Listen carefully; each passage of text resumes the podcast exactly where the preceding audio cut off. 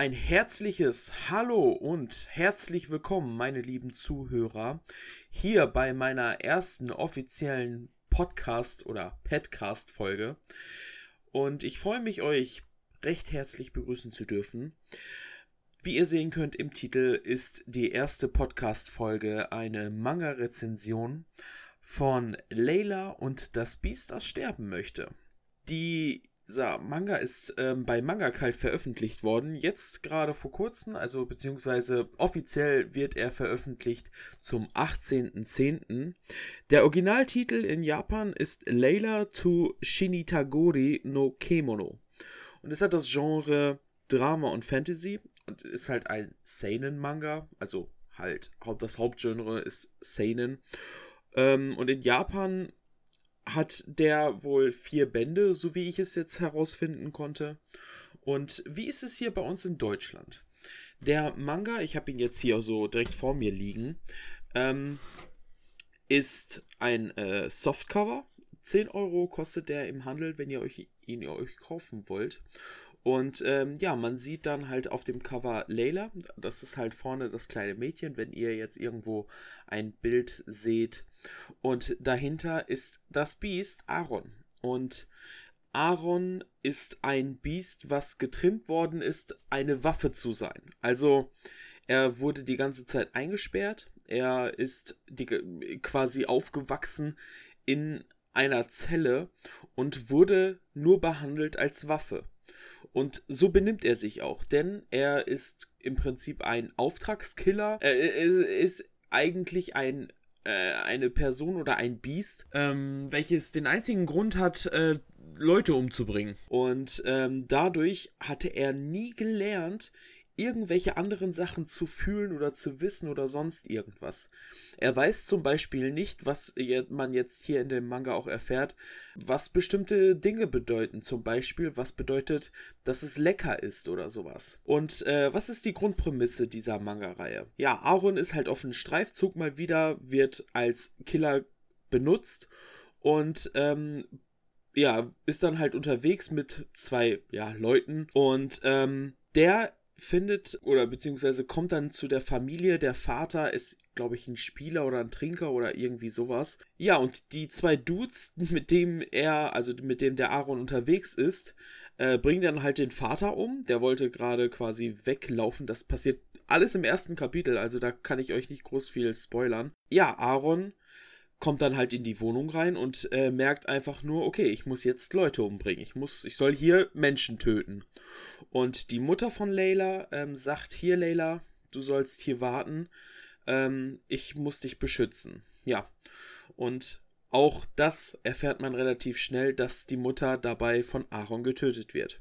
Und dann findet Aaron Layla, doch er bringt sie nicht um. Denn das einzige, was Aaron immer bei sich trägt, ist ein Kinderbuch. Und das Kinderbuch, ähm, was man auch auf dem Cover lesen kann, heißt Blue Eyes Angel. Und worum geht es in diesem Kinderbuch? Darum geht es, dass halt ein Engel vorbeikommt, die ähm, ein, eine Person, ein Junge oder ein Mädchen, ich bin mir jetzt nicht mehr ganz genau sicher, ähm, ein Engel vorbeikommt mit ganz stahlblauen Augen und ähm, dieser Engel ihn quasi in den Himmel führt, in ja das schöne Paradies und sowas. Und das möchte Aaron. Aaron möchte diesen ähm, blauen Engel finden und ähm, dass sie ihn umbringt, damit er auch endlich in den Himmel kommt und etwas Schönes erleben kann. So, und das ist die Grundprämisse dieser Manga-Reihe, beziehungsweise dieses Manga, denn Aaron entführt dann Layla oder nimmt sie halt mit sich mit und sagt, ich werde dich trainieren, dass du mich eines Tages umbringst. Ja, und die beiden ähm, erleben dann halt ein paar kleinere Geschichten unterwegs und äh, Layla ist dann halt immer noch so zwiegespalten, dies und das. Und man erfährt dann halt auch gewisse Hintergründe von Aaron, warum er so ist. Und ich finde es eigentlich ganz interessant. Also der Manga ist von der Story her unglaublich gut. Also der macht wirklich Spaß zu lesen. Ich habe den relativ schnell, ich glaube innerhalb von zwei Tagen durchgelesen. Und ähm, die Story ist wirklich sehr, sehr schön. Also der kann man der sehr gut folgen. Das Einzige, was mich an dem Manga stört, sind teilweise die Illustrationen da drin. Denn Die Illustrationen sind ja immer näher, so sehr grob gezeichnet worden von äh, Charakteren im Hintergrund, was mir so gar nicht gefällt. Also ich finde es irgendwie doof, dass teilweise die Leute gar keine Gesichter mehr haben. Das sind einfach nur Silhouetten, wenn sie sich beispielsweise gegenüber sitzen, ähm, eine Unterhaltung führen, dann sieht man nur quasi die Umrisse des Gesichtes, äh, gar keine Augenpartien und keine, keinerlei große Emotionen, nur wenn es natürlich dann näher an den Charakter rangeht. Und ähm, auch einige Aktionen, wenn man die dann sieht, wenn jemand äh, umgebracht wird oder keine Ahnung, sich aufregt oder sonst irgendwas, dann gehen da, da musste ich echt irgendwie erstmal gucken, okay, was genau soll mir dieses Bild jetzt zeigen?